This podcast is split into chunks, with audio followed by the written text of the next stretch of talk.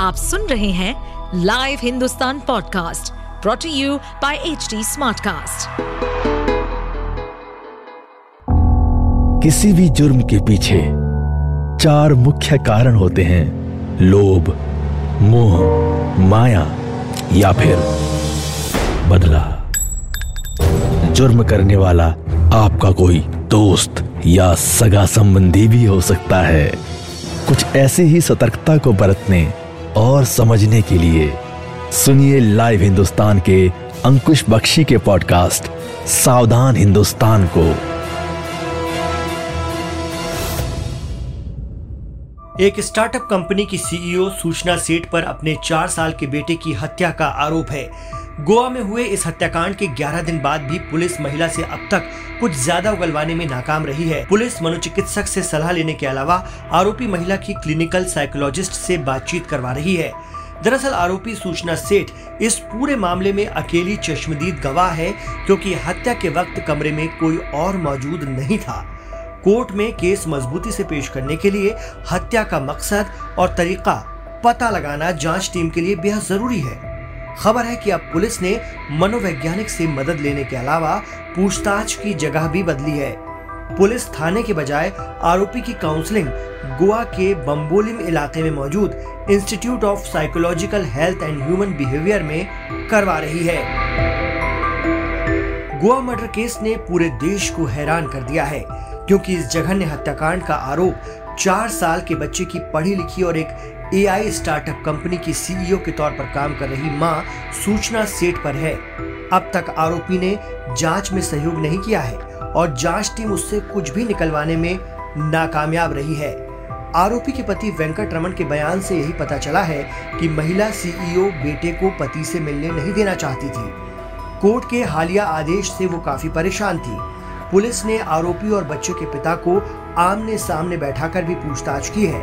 Media reports के मुताबिक सूचना सेट की काउंसलिंग करने वाली मनोवैज्ञानिकों की टीम के लिए भी ये केस एक चुनौती बनता जा रहा है। सूत्रों का कहना है कि काउंसलर ने अपनी रिपोर्ट में कहा कि आरोपी महिला ने अपने आसपास एक अदृश्य खोल बना लिया है, जिसे तोड़कर अंदर जाना बहुत मुश्किल है। उसकी ये सदी हुई चुप्पी क्या उसकी बिगड़ी मानसिक हालत की वजह से है, या फिर ये उसकी चालाकी का हिस्सा है? तथ्यों को ध्यान में रखते हुए पुलिस अपना एक एक कदम बहुत संभल कर उठा रही है। उससे पूछताछ और काउंसलिंग के लिए भी जगह बदल दी गई है ताकि हत्या का मकसद और तरीका बताए। दरअसल कोर्ट ने आरोपी माँ सूचना सेठ को 12 दिनों की न्यायिक हिरासत में भेज दिया है। कोर्ट ने इन 12 दिनों के भीतर पुलिस को उसकी मानसिक स्वास्थ्य रिपोर्ट सौंपने का आदेश दिया है। हालाँकि इस दौरान पुलिस ने बताया कि सूचना सेठ जाँच में किसी भी तरह से सहयोग नहीं कर रही है। कोर्ट में भी सूचना सेठ ने बोलने से इनकार कर दिया। इसीलिए कोर्ट ने अगली सुनवाई में शामिल होने के दौरान मानसिक स्वास्थ्य जाँच की रिपोर्ट पेश करने का आदेश दिया है। अब सूचना सेठ को 31 जनवरी को कोर्ट में पेश करने का आदेश दिया गया है।